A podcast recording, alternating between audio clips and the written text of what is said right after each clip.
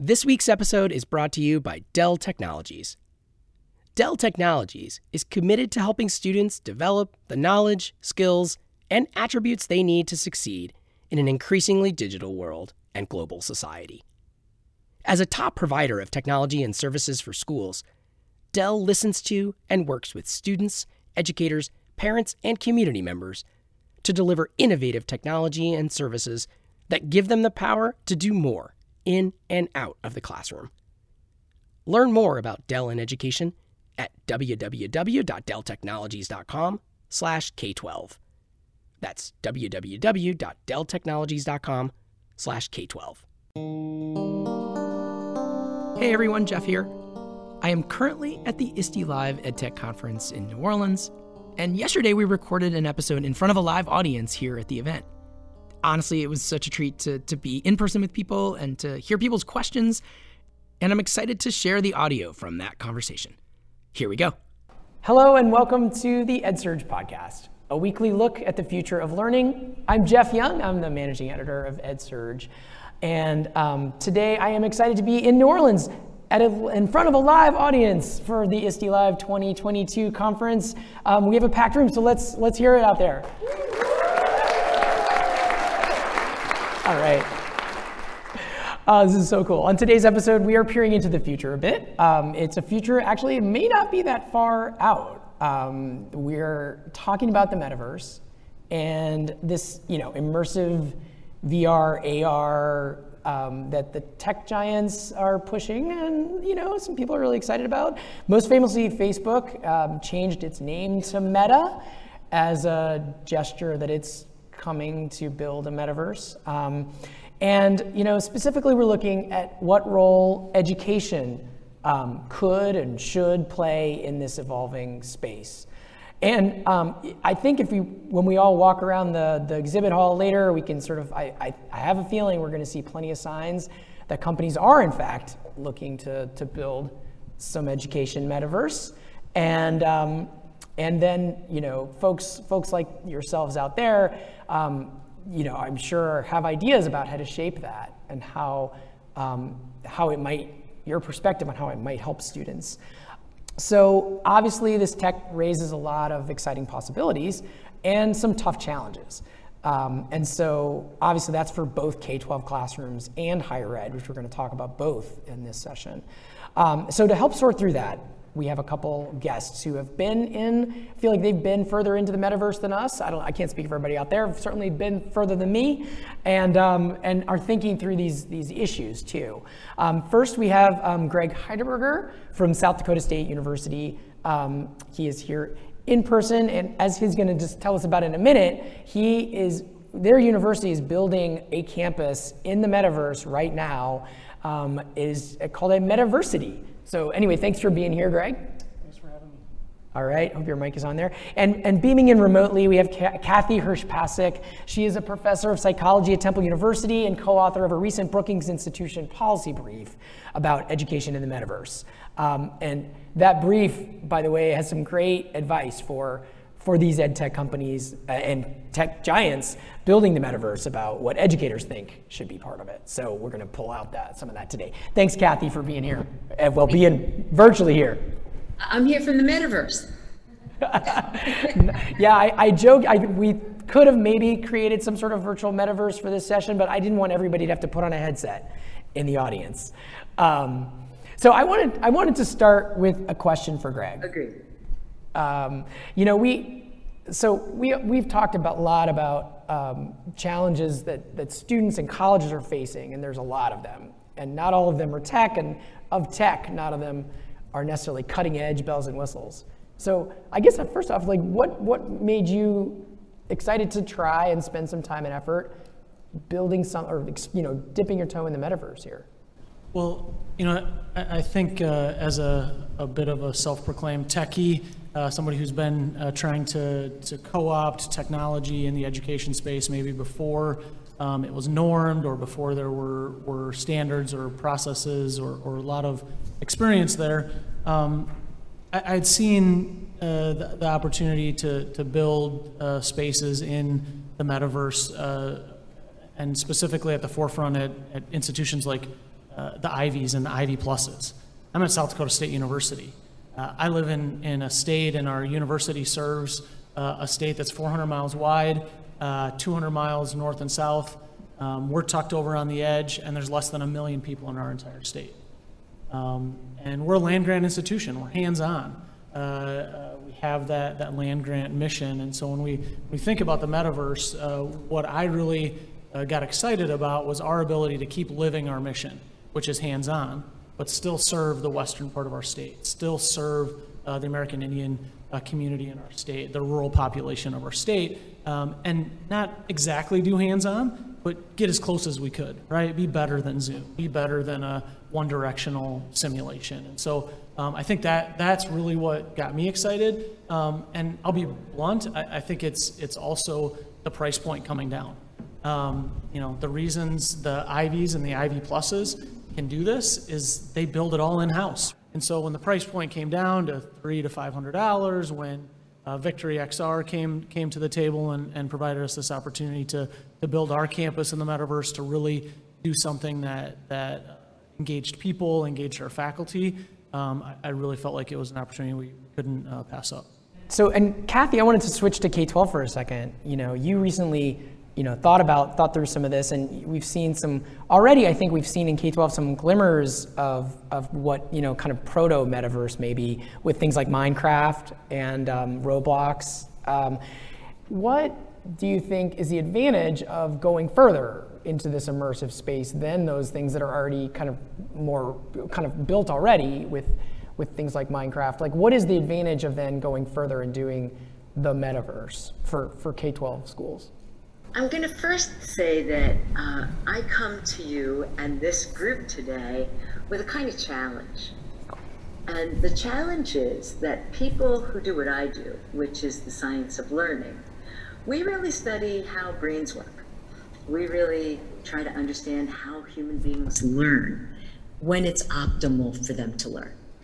And the reason that I came is not so different than what we were just discussing that doing is how human brains learn. They don't learn by sitting around and listening to lectures, even if they're interesting lectures. They don't learn by listening as much as they do by doing. So when I think about what we could do, what we could open up, the new vistas for bringing people on field trips outside what's available in their own world, I think that um, the metaverse offers those possibilities and offers a chance for a little bit more doing. Now, having said that, I will say that I also come to you with a little bit of selfishness. And that is that um, we've always wondered why the scientists who study how learning happens are never at the table with those who develop the systems that are supposed to be ed tech systems. So, my challenge to all of you out there is to join us so that we build the very best stuff. Now, you asked me what makes it better than what Roblox is already doing. And Roblox themselves will tell you that what makes it better is that we can create hybrid systems. And hybrid systems, where you actually have teachers and human beings as guides that help people find and discover wonderful things in the metaverse offers an interesting integration that I think will optimize what education can offer. And one more mini ad, which is at Brookings tomorrow at 10 o'clock. We are actually doing a full panel on the metaverse, and one of our panelists is from Roblox, the head of education at Roblox, where again, we will be discussing why do we need to have this marriage that can help us create hybrid spaces to make Roblox even better than it is now. So that's why I'm in it. You know, I'm curious, how well do you think your message to these companies of like, you know, listen to the education research, how, how, do you feel like they are listening genuinely or? That's such a great question. Well, I will tell you that in um, 2011, when we had what we could call the gold rush to the apps, um, I would have to say no. Everybody just put the word educational on front of any app that they developed, put it in the store, and tried to see how it would sell. So yeah. it was more about reaching the marketplace than it was about really doing something that was good for kids. in 2021, I came out with a paper, first authored by Meyer and in, in uh, Jenny Radesky's lab, where we looked at the 100 most downloaded apps. We certainly assumed that on very basic criteria, what makes for good educational and ed tech experience, we would find a lot of apps that would cross the finish line that called themselves ed tech and were the 100 most downloaded apps. But sadly, very few of them crossed the line at all to really be of high quality. Imagine out there, you ed tech folks, imagine if you could create high quality stuff that was also fun. You'd have another gold rush in your hand. So, um, no, I don't think people are listening at all right now, but our invitation is that we'd like to sit at the table with you. I have a whole lot of folks in my field who know a whole lot about how human beings learn. We're here for you. When you're ready, give us a buzz, and we promise to help you make your product the best that it can possibly be. Yeah, for, free advice over there. I feel like you've got your stand of like, you know, come over here, give us the, you know, come over here and just talk to us. Um, yeah, I, I appreciate your frankness. we'll, we'll, come to, we'll come to your table. But I guess the real thing is in our field, what we care most about, honestly, is kids and families. That's what yeah. we care about. And we care about optimal learning for kids and families. Uh, we're not people who go out to try to optimize in the sense of, you know, the dollar, that is for sure. We're academics. But there are a lot of us who can speak English and who really will even come to your table to sit down and speak with you about how to do that so it's best for kids and families. Thanks. Yeah. And, um, you know, I think it's, it's interesting. Um, these concrete examples. For me, some of this metaverse talk gets so abstract um, that I really want to try to ground it. So, Greg, I'm going to switch you and, and ask, like, what is this metaversity that you're working to build for South Dakota State University, kind of making a virtual version of your campus? Like, what will that look like, and how will folks access it? So we're, we're using virtual reality uh, in, in three different ways. One, in outreach and extension. So we have uh, VR headsets that, that we can put in a suitcase and uh, take out to a school system and, and engage in, in communities that, may not have access to that technology. We're also using it uh, on the other end. Uh, biotechnology in South Dakota, biofuels uh, is, is a big industry, and we need workforce.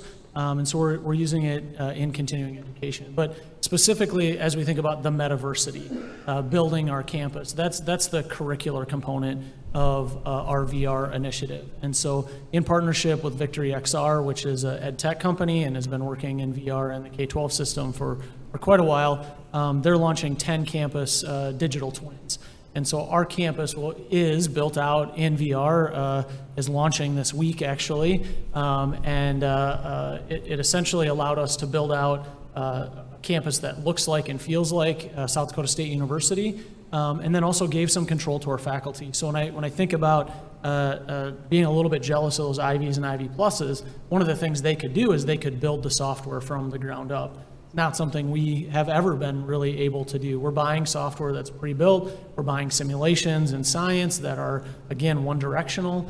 Um, and so what our faculty, are, we're launching two classes uh, that will have VR components in the fall. One is organic chemistry and one is uh, human anatomy class. Um, and those two spaces uh, built out in VR will look just like being on our campus in Brookings, South Dakota. Um, there will be some simulations in organic chemistry, and our faculty member got to help to develop those. Uh, what instrumentation is used in the actual organic chemistry lab, um, and, and what do those readouts need to look like, and what color does that chemical need to turn to, and, and all of those kinds of details. And again, that's a really exciting thing for our faculty. And then on the anatomy side, uh, we have a, a, cadaver program for our undergrads, uh, but again, live in a large state and we need to educate future nurses and, and, folks going into healthcare that are 300 miles away and we teach in an online anatomy class and currently it's 2d simulations it's photos it's videos. And so uh, our anatomy program will be able to have a cadaver experience a virtual cadaver experience um, at a distance right? Um, and so I, th- I think again as we look at kind of alignment of our mission and our learning outcomes and our goals that, that's always been core to what we do but I'll also kind of be blunt South Dakota State University does not have uh, excess resources. And so we needed to go into this saying, uh, we're going to test it in really meaningful ways, but we're also going to think about this in terms of the, the pipeline into careers and, and uh, outreach. And we're also going to think about this on kind of the back end in terms of continuing education. And so um, I, I think my, in addition to having faculty involved in building and being able to develop the, the curriculum and, and the spaces, um, the other thing that I really like about the metaversity piece um, is that it forces live interaction.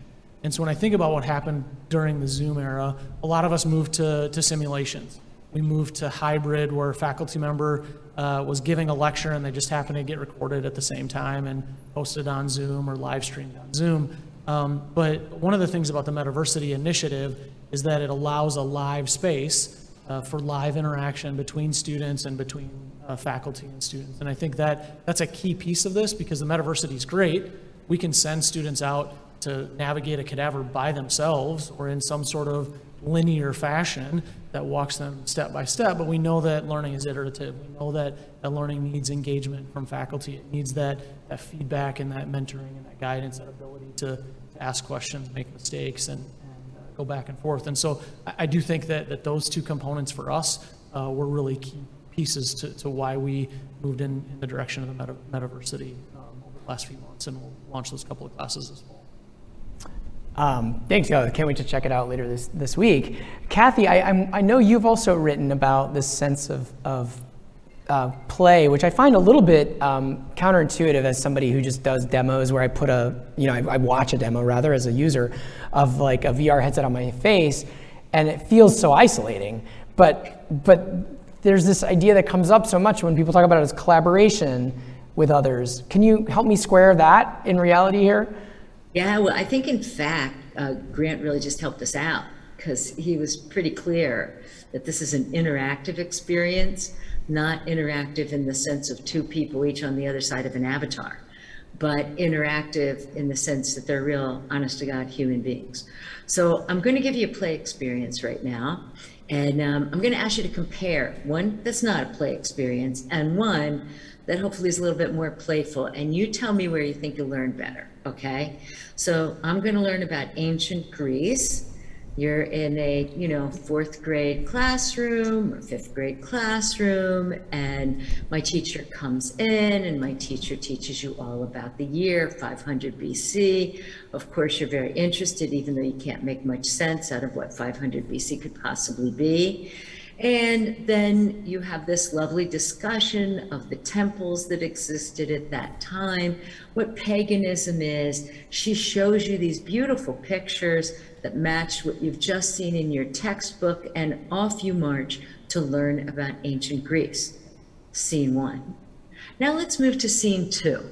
In scene two, I want you to imagine that when the kids come into the classroom, which happens to be a kind of whiteboarded IMAXy classroom.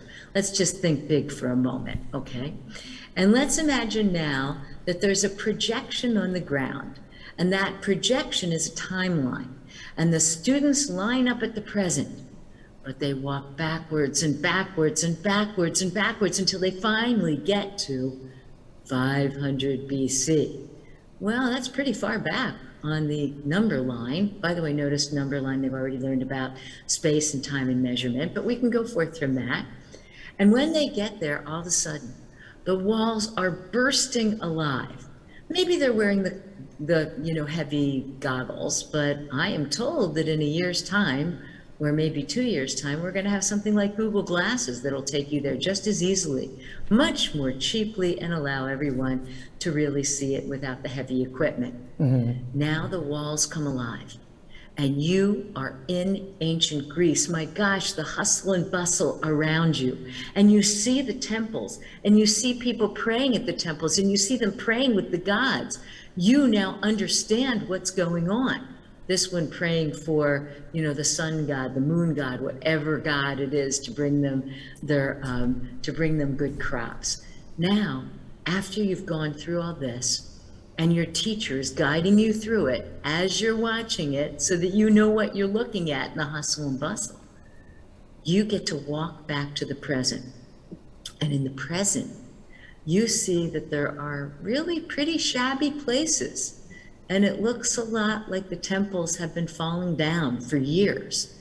And you, with your avatars, get to dig in the ground, which has now become a storybook, and to explain with the teacher and your classmates how you knew that Greece looked like it looked in 500 BC. How did you know those first scenes? Now I ask you, did scene two teach you more about ancient Greece, or did scene one? That's my vision.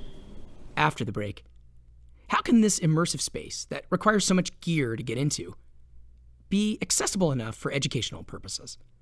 And what can educators do right now if they want to prepare for this future?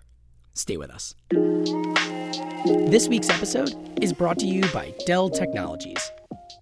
As part of their commitment to transforming lives, Dell Technologies has partnered with ISTE to develop resources to advance digital literacy skills. Head to getdigitalskills.org to begin your digital literacy journey.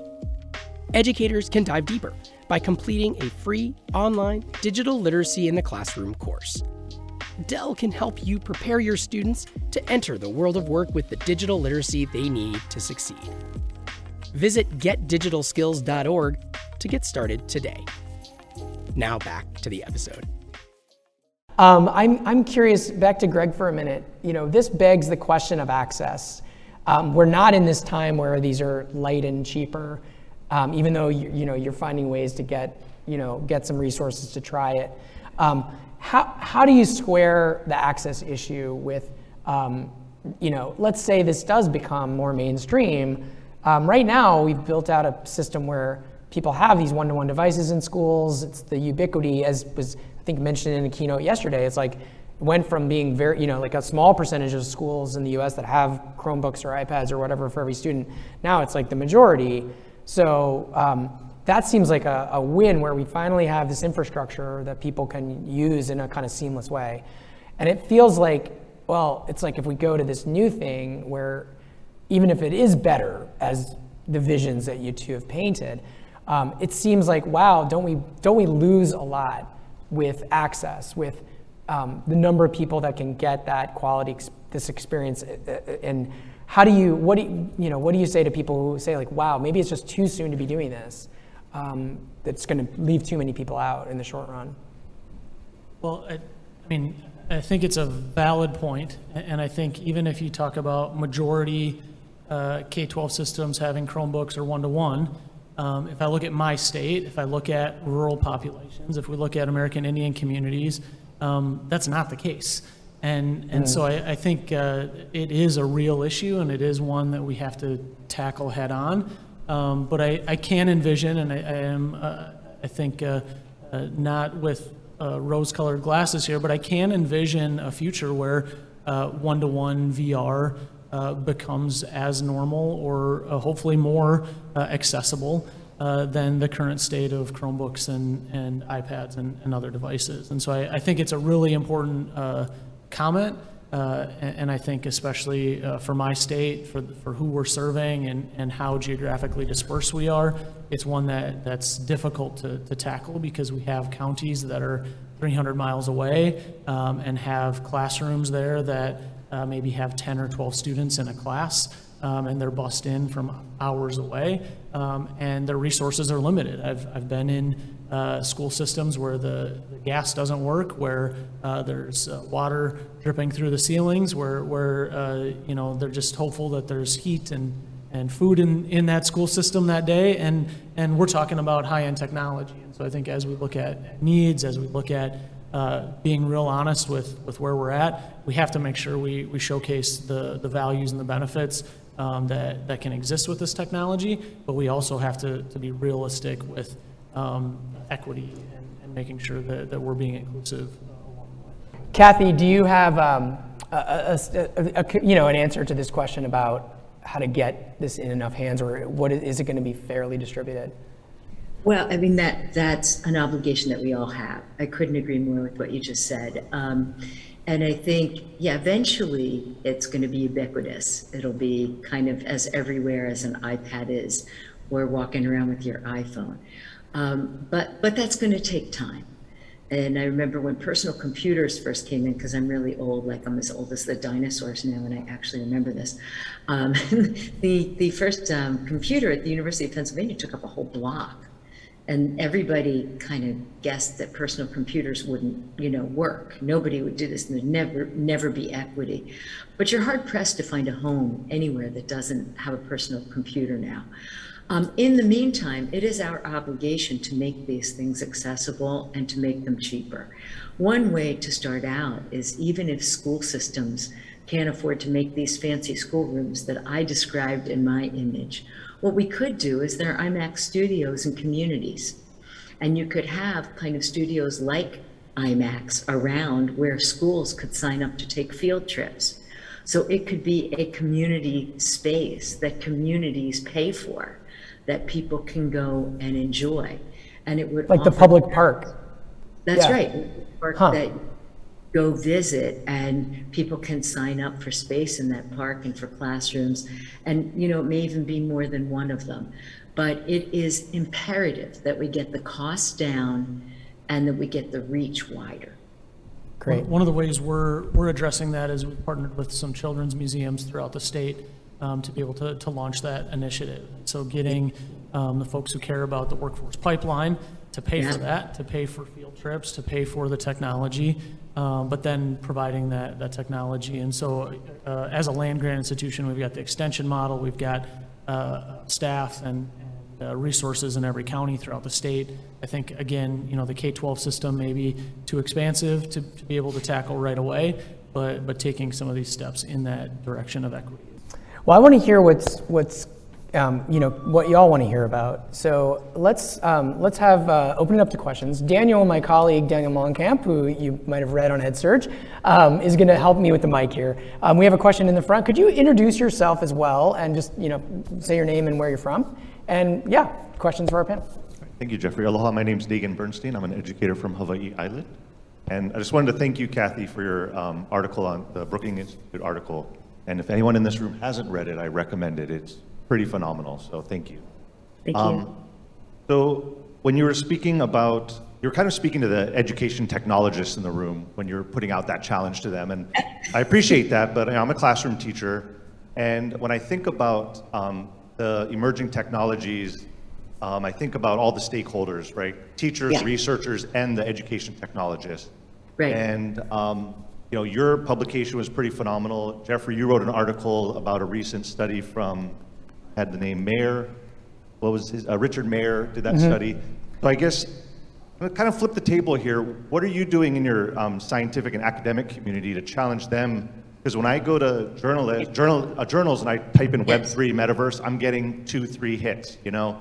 And as educators, I want the research. I want to, you know, develop my professional capacity. So where's the research? How is that research going? And what can I access to um, upskill what I'm doing in my classroom? So let me, first of all, I thank you so, so much for that question. And I think part of the problem, you're quite right with what happened with, um, with apps, is that the tech market moves on a different timeline than the academic market. That's a real problem. Um, you guys get an idea and you're so good about getting it out there and pushing it into um, whatever verse we need, the digital, the digital spaces where people can start using it. Then there's academe and we move very slowly and things have to be out there. And the elephant comes along and by the time we come along, our first paper on apps was in uh, 2015. I mean, really? They've been out since 2011. What happened to you? Um, I remember the time it took me to write the first paper on ebooks. Um, by the time it came out, everybody said, You're serious? You're studying console books? We're so far beyond that. So, what I tried to do to help out here was to create a set of principles that are derived from the science and equipped with the, those principles and what we know about, about the science of learning over the last 40, 50 years, can we use them as benchmarks or checklists to help teachers in school systems and to help designers who are going to design these spaces create what would be optimal spaces. And I think that may be the way to go. Look, we will have data out there, I promise you. And I even hope that EdSurge will help make it all understandable as that research comes out. I know I'll do my best to try with my colleagues. But until then, let's partner on what we do know, use the principles to help kids learn best. And as a teacher, you know it in here. You know it in here. So let's work together to make sure that as they build that metaverse, it meets what you know and what we know from the science so that it's optimal for kids. Uh, We have another question. Perfect. Um, and if you could say your name and, and where you're, you're coming from. Uh, Good morning. My name is Portress Warren. I'm an educator in Birmingham City Schools. Uh, My question is this. What are three action steps novice student, I mean novice facilitator that wants to get into the metaverse space Yep. with younger that wants to help younger students get into. Yeah. Yeah. What step can I take as an educator with a limited budget Yep. to go back day one in August and to begin to integrate this into my learning environment? What I'm, what I'm going to say is uh, resources and time matter here. And, and so I'm, I'm coming at it from the, the higher ed space. And so when I think about what ways could we help you, right? If you were down the road or you were in my state, um, my first answer is we've got to get a headset on you, right? We've got to figure out a way that, that you can engage in the space, that you can start to align your curriculum uh, uh, with uh, existing apps, with, with opportunities, right? Because uh, technology for technology's sake is not uh, uh, the angle that, that it sounds like you need to take, right? I mean, if, if you're, you're preparing uh, undergrads who are going to go into ed tech as a career, that, that, that makes sense. But I think for you, um, it's really aligning curriculum. So I think the, the other part is then resources, right? What resources exist in your area? Are there children's museums? Are there uh, uh, higher ed institutions? Are there spaces that exist that you could bring your classroom there, right? Because there's one level of engagement which is uh, build it yourself, right? Right. Find a grant to be able to get 24 headsets for your classroom, um, and, and that's possible. Actually, uh, I'm going to plug HP here. Uh, I've been on a few uh, webinars with HP. Uh, they do a great job on their grants service side to support folks who are thinking about specifically VR, but I think ed tech generally um, in grantsmanship and in finding funding. And so um, I think as a, again, I'm, I'm hypothesizing if I were in the K-12 system, I'd be looking for uh, community organizations that, that care about this, right? Business and industry that cares about, about cutting edge technology. Uh, how can I help to, to make the physical hardware, the physical experience happen? But there's this other component, which is truly the, the curriculum, right? That, that you've got to really dig deep on what is it? Is it science? Is it ancient Greece? Uh, what kinds of experiences uh, do, you, want to have there? And then again, you're talking about young kids. How do we keep them safe, right? Um, and, and how do we uh, provide opportunities for access and disability and all of those types of things? So I think there's a lot here. I'm not a K-12 educator, so I'm, I'm gonna maybe uh, I don't know. if this is Okay, kick it to the room. Like, are there others that Yeah, are doing work great. in in the VR space that, that can I can maybe give you one or two. I don't think I can give you the three steps to, to be successful. K-12 group. Do we have another? Yeah. Does anyone want to take a stab at it in the audience? You know, I was gonna kind of, I, I approach it from the back door, like, the technology isn't quite there. So I'm focusing on the skills they're gonna need to successfully integrate into this technology when it is available. So I'm really trying to lay the foundation right now, being collaborator, being collaborators, being much more creative, idea creation, idea generation.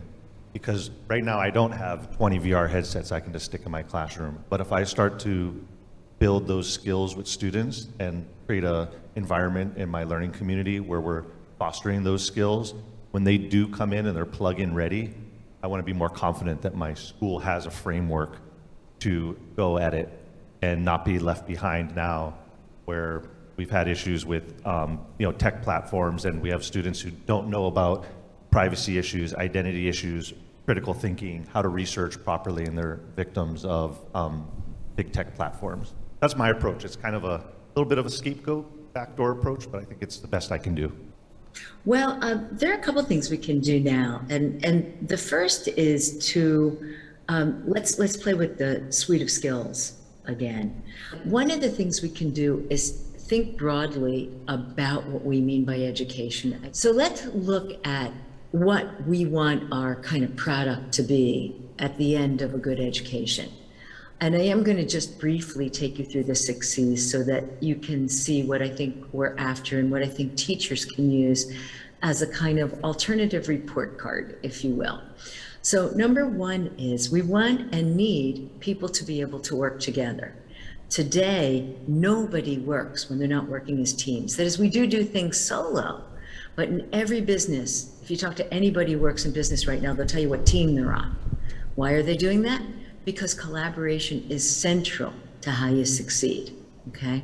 By the way, building relationships is absolutely central to how you are as a human being and navigate through the world we live in. So um, that's why I think you heard that um, Greg and I have both been really focusing on a hybrid model, not a let's just let you go immersive or let's just let you go individualized learning on some computer somewhere. We keep talking about bringing it home to social interaction, C of collaboration. The second is communication being able to communicate orally, being able to listen, there's a lost art. One of the big problems with the digital world and the amount of information, which by the way, is the equivalent, we read the equivalent of seven to eight full newspapers a day, is that it's hard for us to know what should we hold on to, what shouldn't we hold on to. And if your students are anything like mine, a lot of times things seep into the papers that have nothing to do with what the thesis statement was. How do we get mm. back there? To critical thinking, then to creative innovation, not just having them repeat what they've heard, but having them put information together in new ways to create something new.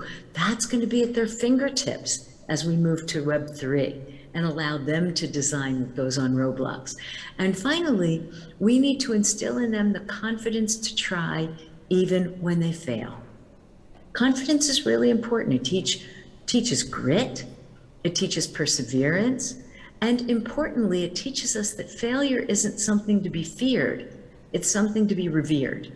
Because if we fail, then we do better the next time round. Most of the greats have all failed before they were ever great. All right, now, with that in mind, let's now imagine that a teacher in a classroom has that as a kind of checklist. And then I can think of levels of collaboration. Well, you already know what they are, right?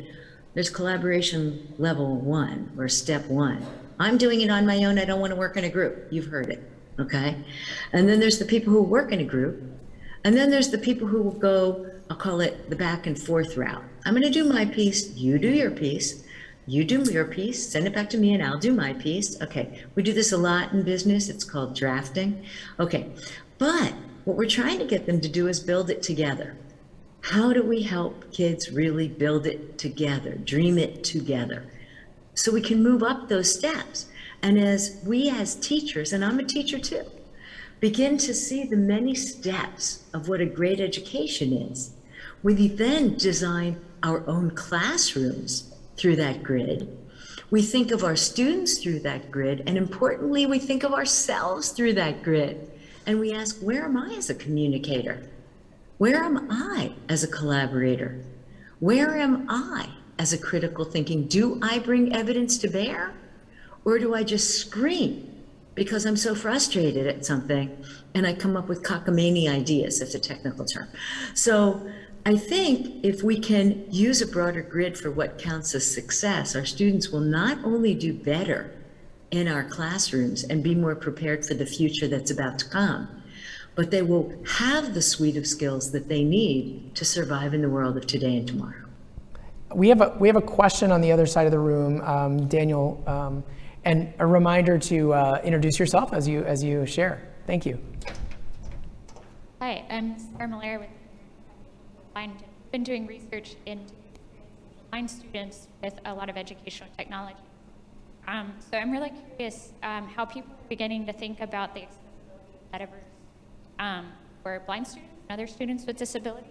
Um, people might um, experience um, the world through particular modalities or different modalities, want to experience it in, in kind of this adaptive way, being the, the navigation through that virtual space or the um, you know, a description of the, the visual content. Um, So I I was just curious what, what, what, what steps may be taken to incorporate that accessibility in, into the metaverse. Oh, thank you for sharing that. So um, just to repeat, since it was cutting in and out a little bit, um, the, the question, uh, and, and Kathy, maybe you could start, start this one, but what, what is, how much thought has been done since such a visual medium um, that we're talking about, whether it's AR or VR, um, for um, those with visual impairments? and, you know, how do you make it something accessible where it's so visually first?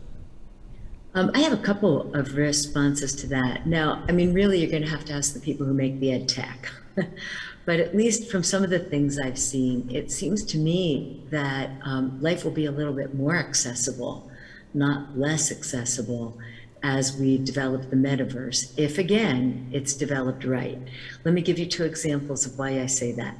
First of all, in the visual space, for those who have maybe some vision but limited vision, in the same way that computer screens can allow you many different kinds of brightness and accessibility, um, you'll be able to do that in the digital space of the metaverse. To kind of fine tune how you see it if you have different, if Exactly. need it somehow br- enhanced. Yeah, it can be targeted to the visual capabilities that you do have and, and the way in which you actually see. Secondly, I've actually experienced, I think the most powerful one I experienced was when um, it was very scary because I'm sure I killed the patient, but I was asked to do surgery in the metaverse. And I put my hands into these glove like structures. And um, honest to God, it felt like I was picking up a knife and like I was cutting. There was like a haptic feedback, in other words, in this VR. I'm assuming you weren't actually cutting a patient, by the way. So, I certainly hope not. yeah. that person is probably long gone. But um, but the it, it seems to me a very powerful tool to be able to feel things and to cut things and maneuver things and build things um, through some sort of sensation on your hands that otherwise you wouldn't be able to try out or feel or see at all. And so that's why I say to you, it brings you to environments that many of us would not have the opportunity to ever be or to, to visit. And I think once they refine this, things are going to feel maybe not as real as real, but pretty darn real. And that means that you'll be able to do a lot more even when you can't see, to understand worlds before you go to them. Imagine for a person who is visually impaired, if they could test out the environment that they're going to before they go. And they could feel where the couches are, and they could feel where the tables are. Um, they would know a lot, they'd be a lot better prepared for where they were going. And that's not even learning about surgery. So I'd like to believe this will open up more opportunities for access rather than closing them down. Great. Greg, did you have any more to add? And then um, Yeah. we're going to do a quick wrap up and go because we're at time here in a minute. Yeah, I, I would just agree, and I think uh, Kathy's right. In the in the long term, this needs to be done right. In the short term, one of the the, the, the, the reasons that we went with Victory XR and the, the product uh, which is built and engaged that we did is that it's also accessible uh, uh, via a web browser, and so it will provide us a little bit more of the the plug plug and play or, or utilizing some of the services on our campus that already exist uh, around disability services and support services for uh, uh, diverse students. Um, and so, you know, not everybody has to be in a headset all the time. That that, that VR environment is available in 2D if needed, um, if the internet access isn't strong enough, if the, the situation or the, the limitations are, are requiring such an environment. Well, um, honestly, there's so obviously these are so many questions that it opens up. But I, I, one of the themes that I'm hearing in all of this is that this is a new technology, and it is it is kind of raises like kind of stacks all these issues on top of, of each other. But the the thing I'm reminded from, especially Kathy's um, research paper from Brookings, is that we have gone through tech change before, at least, right? Some of these things when they happened with you know, ebooks, you mentioned, you know, it sort of set the Wayback Machine. Remember when ebooks, it just seemed so like, I don't know, like I'm showing my age, but like the book is dead. There will be, no one will ever read a printed book again. Um, sort of moment. And then now things, you know, for better or for worse, we can all read ebooks. Um, and now we've gone through these experiences before with both the big tech experience and how it's played into education, and the research that has been done on existing environments with the education spaces, um, whether it's Minecraft or Roblox or, or you know, something um, more recent. And so I guess the, the, the thing I'm hearing from our panelists is that it's like we can take what we've learned from these last few years and decades and, and apply it more rapidly to these rapidly changing areas than maybe got applied with education in the past. And so maybe the challenge to the tech companies is work with educators, but maybe the challenge to educators is, you know, kind of rapidly share what you do know from your experience in the classroom using the tools y'all are really good at already um, so that so that this can be a this take can be kind of better. Things can go better for students and, education. You, is that square? I'm getting head nods. You can't see on a podcast, but some head nods from our panelists. Is, and then any other points you want to wrap up with, just in a one minute speed uh, answer. Greg first. I couldn't agree more, and, and I think it's about collaboration. EdTech uh, needs to engage us, uh, the, the folks on the ground, the researchers, and we need to be better uh, uh, and more adaptable in getting our data out and uh, sharing that story. So I think that's a key piece is that we've got a great future ahead of us. Uh, there, there's going to be something after the metaverse. There'll be another uh, new ed tech uh, opportunity. Um, and, and I think we have to use these frameworks to, to keep applying best practice, to keep applying direct, straightforward principles like Kathy's uh, uh, six C's, you know, uh, to whatever that, that new thing is. But I think we also have to be reflective. We, we have to keep getting better too. Kathy, you get the last word. Oh my gosh, that's so scary. I just want to say together we can all make something greater than what we can make alone. That's the power of collaboration.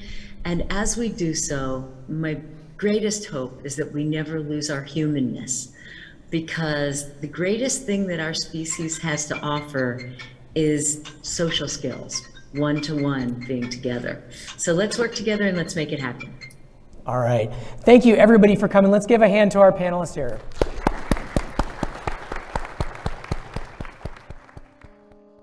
This has been the EdSurge Podcast. Every week, we bring you conversations about innovation and change in education. If you like the show, please follow us wherever you listen to your podcasts. This episode was edited and produced by me, Jeff Young. And I'm on Twitter at JRYoung. We will be back next week with more on the future of learning. Thanks so much for listening.